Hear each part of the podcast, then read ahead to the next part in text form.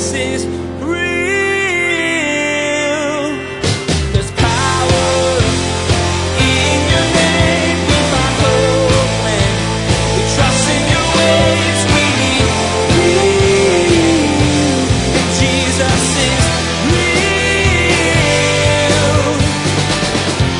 Jesus always did those things which please his Father, and the children of God should always do those things that please our Father in heaven.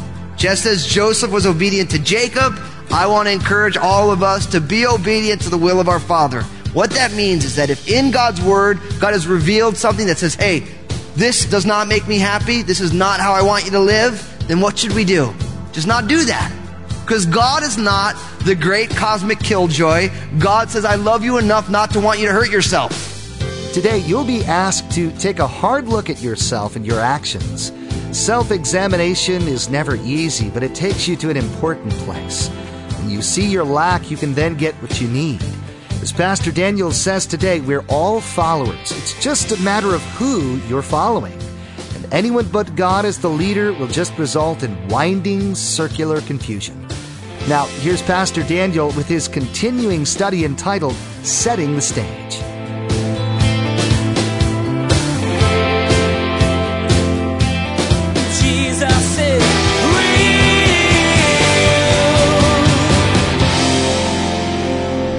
These are the 12 tribes of Israel, and this is what their father spoke to them. And he blessed them. He blessed each one according to his own blessing. Then he charged them and said to them, I am to be gathered to my people. Bury me and my fathers in the cave that is in the field of Ephron the Hittite, in the cave that is in the field of Machpelah, which is before Mamre in the land of Canaan, which Abraham bought with the field of Ephron the Hittite as a possession for a burial place.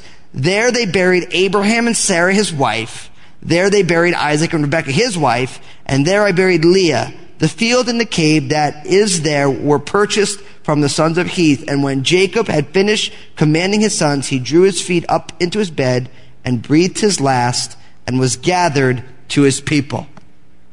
So notice this. The last act of Jacob's life was to bless his sons. Now you know I'm going to make an application with that, right? Like how can you not? Like it's just like sitting there being like, just apply this. Brothers and sisters, be a blessing. Live your lives as to be a blessing to the people around you. So if you're at school, bless the people around you. Why? Because you can. Because God has blessed you, so just bless them. If you're at your job, don't do your job just un- unto your boss. Do your job as unto the Lord. And let your company that you work for get the blessing. When you're, if, if you're married, just bless your spouse.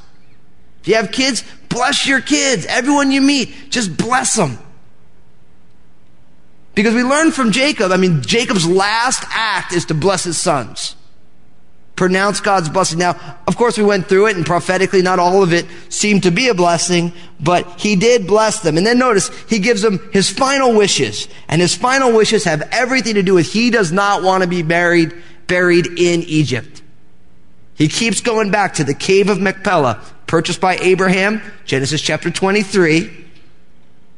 Sarah was buried there, Genesis 23. Abraham was buried there, Genesis 25. Isaac was buried there, Genesis 35.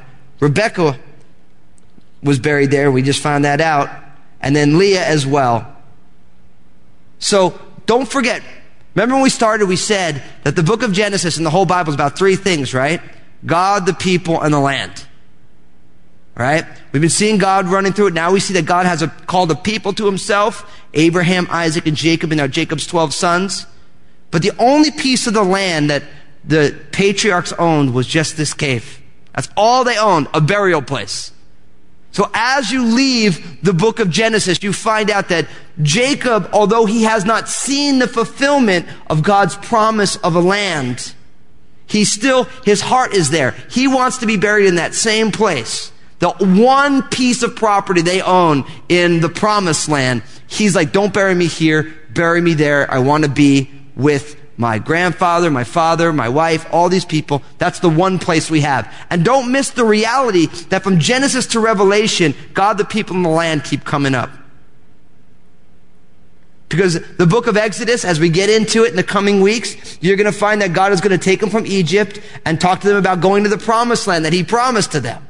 Now, sure, they're not going to actually step foot in the promised land as, as a whole group until the book of Joshua. But God has promised them a land and he's going to fulfill it. Now, on that point, if you, if you're reading deep into the news, we need to pray for what's going on in Israel right now. The Bible commands that we pray for the peace of Jerusalem and Israel. We need to pray. We need to seek the Lord because the news is not really sharing the news of what's going on there. It's kind of buried behind a whole lot of stuff. You know, if you if you're on the internet on Twitter, there's people who are there and they're talking about the number of rockets that are getting that are going off there and people are getting hurt. So we need to pray for the peace of Israel because God has promised a people and a land. Now what's interesting, if you get to the end of the book of Revelation, what do you find? That God brings a new heaven and a new earth and a new Jerusalem. It's fascinating. So, although we get an earthly possession, our ultimate possession is a heavenly one. But we should still pray for God, the people, and the land. So Jacob's final wishes, please don't bury me here. I want to be buried in the promised land. And notice, Verse 33, it says this, And when Jacob had finished commanding his sons, he drew his feet up into his bed, breathed his last, and was gathered to his people. You know what I love about this? The Bible, it's God's word, right? Notice that he's done speaking, he puts his feet up under the covers, and he breathes his last, and he goes to be gathered with his people. You know what I love about that? I realize that death is scary. Why? Because we're not there yet. And all we have recollection of is this life. But one of the hopes for the people of God is that we'll be gathered together to our people. And I don't know about you. I'm not looking to get to heaven one day quicker than God has ordained it for me. I want to be here for a long time. I want to see what I look like with long gray dreads, but like bald on top. I want to see that. That's going to be comic, high comedy, you know? But you know what? When it is time for me to go home, I'm going to get to meet the Apostle Paul.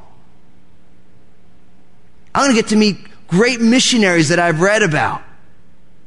I mean, I want to ask Patrick what it was like sharing the gospel with the Druids. Like, I want to know what that was like. I want to talk to Jim Elliot and say, Hey, Jim, you know, what was it like on that beach with the Auca Indians? I want to meet Wycliffe, who who was running for his life just trying to translate the Bible into the common language. I want to meet Martin Luther and see if he's still kind of crusty in heaven. Because if you read the writings of Martin Luther, Martin Luther says some crazy things. I want to meet all these people. I can't wait to, that's going to be a glorious reunion. You know, when the Lord returns or when he takes us home to be with him, that's going to be a wild time. Every tribe, nation, and tongue together, worshiping God as one people. Right now we meet in all these churches, language barriers, generational barriers, and then that's all going to be gone. There's just going to be the Lord and His people. Don't miss that, that when this life is past, we're going to be gathered to the people. We're going to be among the company of the faithful, not because of our own faithfulness, because we're not, but because of the faithfulness of the Lord. Even when we are faithless, it says he is faithful. Now, going on to chapter 50.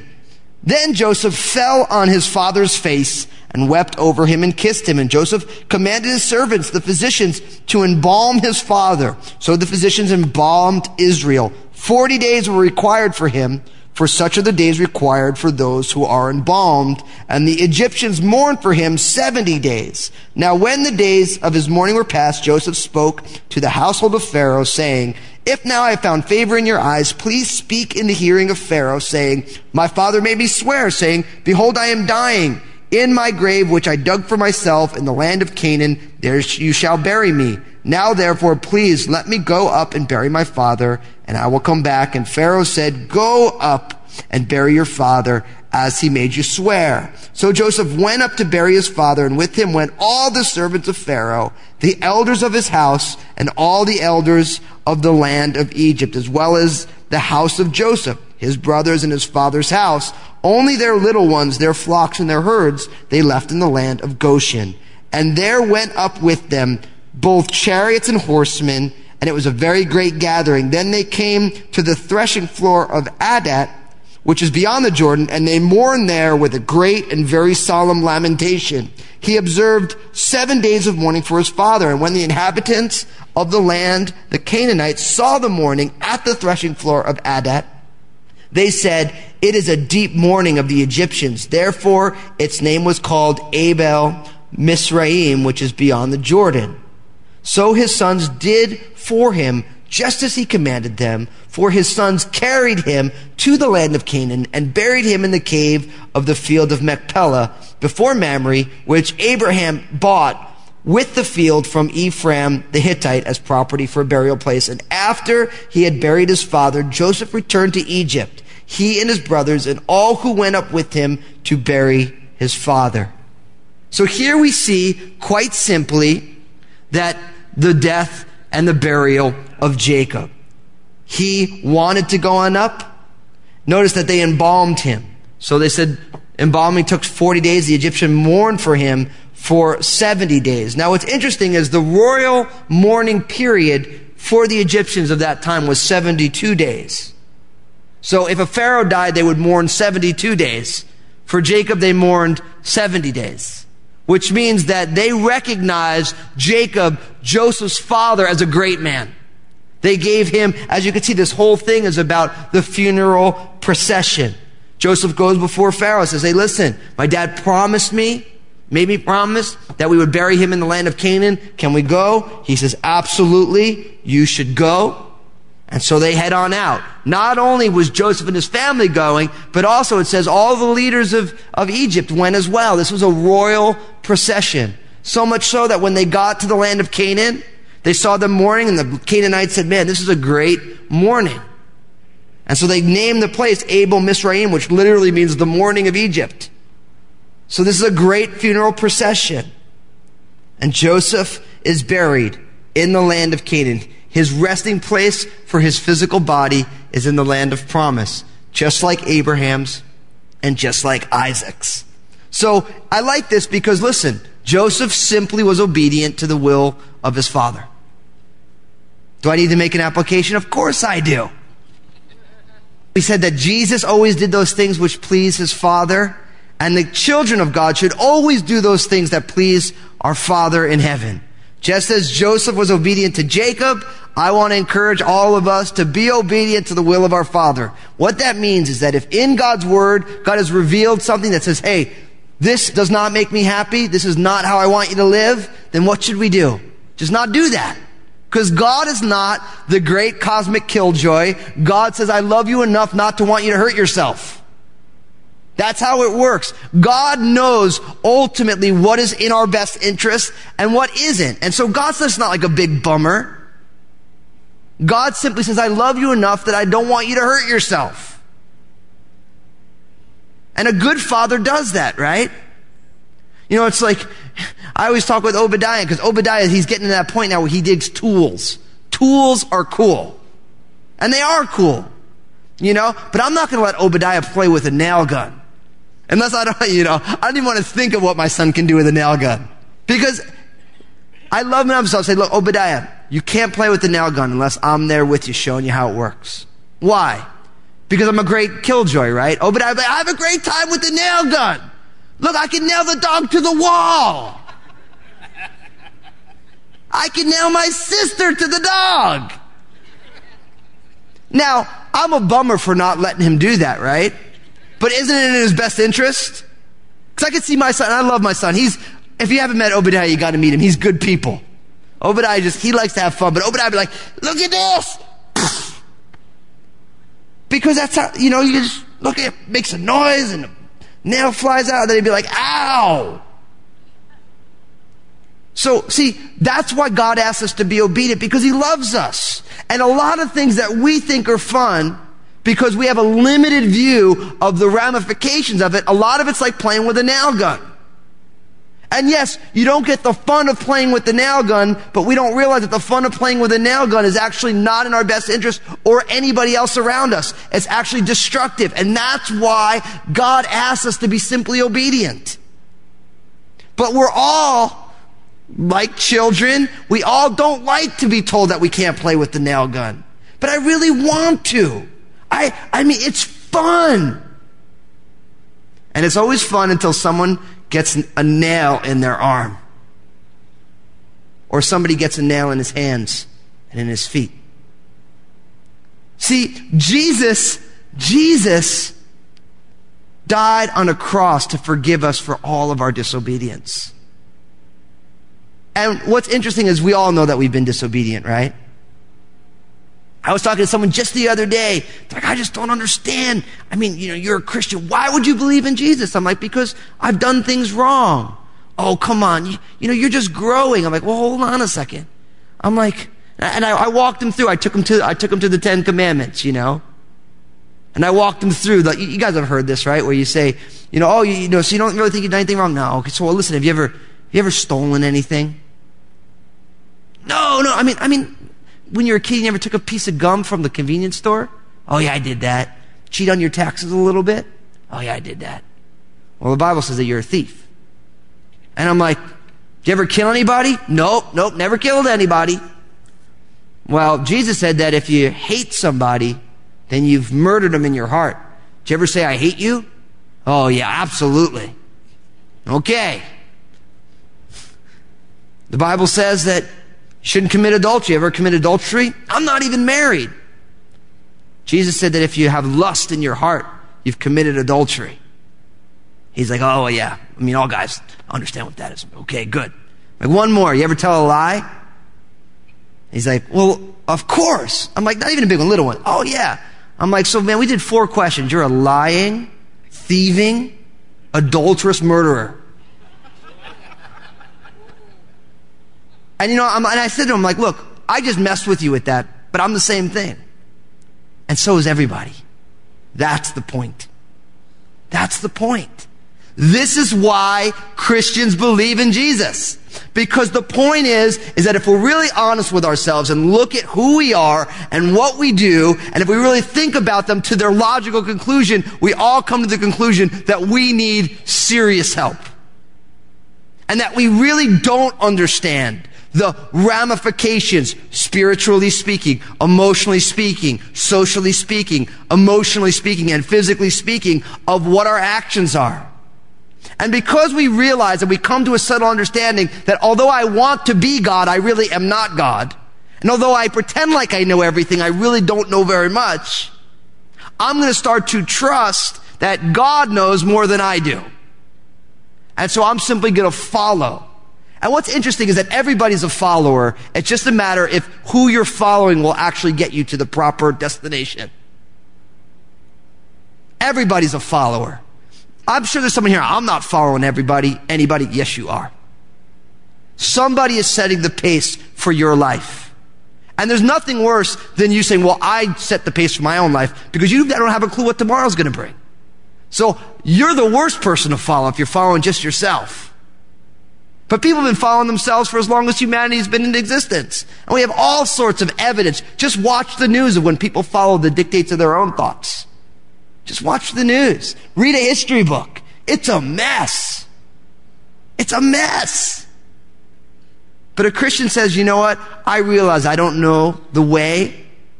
I'm going to follow somebody who lived the right way. I'm going to follow Jesus because Jesus is acceptable to God. So I'm going to follow his way. Not saying that you're going to get it all right. I told this guy, he's like, oh, well, what do Christians really know? I'm like, listen, all Christians know is that they're forgiven. Because he said all Christians are hypocrites. I love that. That's my favorite line. All Christians. I'm like, listen, everybody's a hypocrite. The only difference is that Christians are forgiven for their hypocrisy because of the death of Jesus. That's the only difference. I'm like, listen, yes, Christians are hypocrites. Absolutely. But so is everybody else. So is everybody else. Hypocrisy is the norm with humanity. Nobody actually lives out their creed. Nobody does. Hypocrisy is the norm. But the only difference is, is that if you put your faith and trust in Jesus, then you're forgiven for your hypocrisy. And you get the witness of the Holy Spirit to start to change you from the inside out. And a Christian should be able to look back over their lives and say, I'm way less hypocritical than I used to be, but I still got a way to go.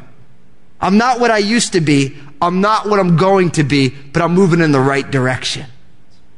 And that's what the gospel does. That's what the gospel does. So brothers and sisters, just be obedient. Just do what God asks you to do. Trust Him.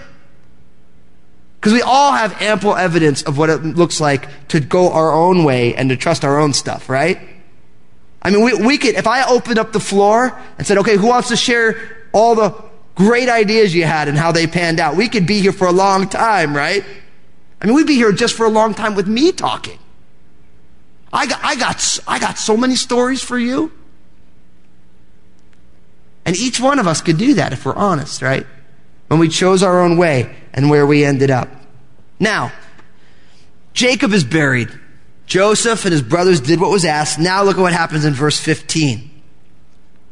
When Joseph's brothers saw that their father was dead, they said, perhaps Joseph will hate us and may actually repay us for all the evil which we did to him. So they sent messages to Joseph saying, before your father died, he commanded saying, thus you shall say to Joseph, I beg you, please forgive the trespass of your brothers and their sin, for they did evil to you. Now please forgive the trespass of your servants, of the God of your father. And Joseph wept when they spoke to him. Then his brothers also went and fell down before his face, and they said, Behold, we are your servants. And Joseph said to them, Do not be afraid, for am I in the place of God? But as for me, you meant evil against me, but God meant it for good, in order to bring it about as it is this day, to save many people alive. Now therefore, do not be afraid. I will provide for you and your little ones. And he comforted them and spoke kindly to them. Now notice this. Now that Jacob is gone, Joseph's brothers are like, now that our father's gone, Joseph may take revenge for what we did to him. They're concerned. They said, My, our dad's not here. Joseph wouldn't do it in front of our dad. So they make up a story. They concoct a story. Oh, you know, our dad said this. But what's amazing about it is that they don't need to make up a story because God has already revealed to Joseph why things went on. See, Joseph says, listen, guys, like he weeps when he hears this. He weeps that his brothers are concerned that he's going to harm them the way that he was going to repay evil to his brothers for the evil they did to him. And he says, no, no, no, listen, you guys, yes, you did wrong to me. But I'm not in the place of God. I realize that you meant it for evil, but God meant it for good. And brothers and sisters, I cannot, I cannot emphasize and encourage you enough to realize that people may do things for evil, but God means it for good. That all things work together for good for those who love God and those who are the called according to his purpose. Roman 8, 28. That is true and that is real. And yes, people do evil things, but God supersedes the evil plans of people and God works things together for good. Jesus is real. God asks us to be obedient for our own good. Like a child with a dangerous tool they shouldn't have. It's fun until someone gets hurt. Today, Pastor Daniel reminded us Jesus died for that disobedience. We decide who sets the pace for our lives. Make it Jesus. Giving is one of the central themes in the Bible. Believe it or not, it's the main subject of nearly half of the parables that Jesus taught. Like prayer and serving others, money is an outlet of spiritual power. When it's released into ministry, God does amazing things with it. To understand what it means to be a Christ follower, we must also understand what it means to be a giver. Please prayerfully consider becoming a monthly supporter of Jesus is Real Radio. For more information, log on to JesusIsRealRadio.com. Hey everybody, Pastor Daniel Fusco here from Jesus is Real Radio. I'm so excited. My book, Honestly, Getting Real About Jesus and Our Messy Lives is available right now. It is released and God is using this book to be a message of hope to people who realize that life is messy, but Jesus is real. So get the book now. You can download it online. Go to honestlybook.com or wherever books are sold and where you like to get it. You and your friends are going to be blessed to get to read honestly. I'm so excited about it. God bless you. Make sure to tune in again as Pastor Daniel will share how the circumstances of life won't always be favorable for us, but they might be just perfect for God. He can take a situation that's not going well and just knock it out of the park. There's more to come from Pastor Daniel's series entitled Brothers. Please glance at the clock right now and make plans to join us again for another edition of Jesus is Real Radio.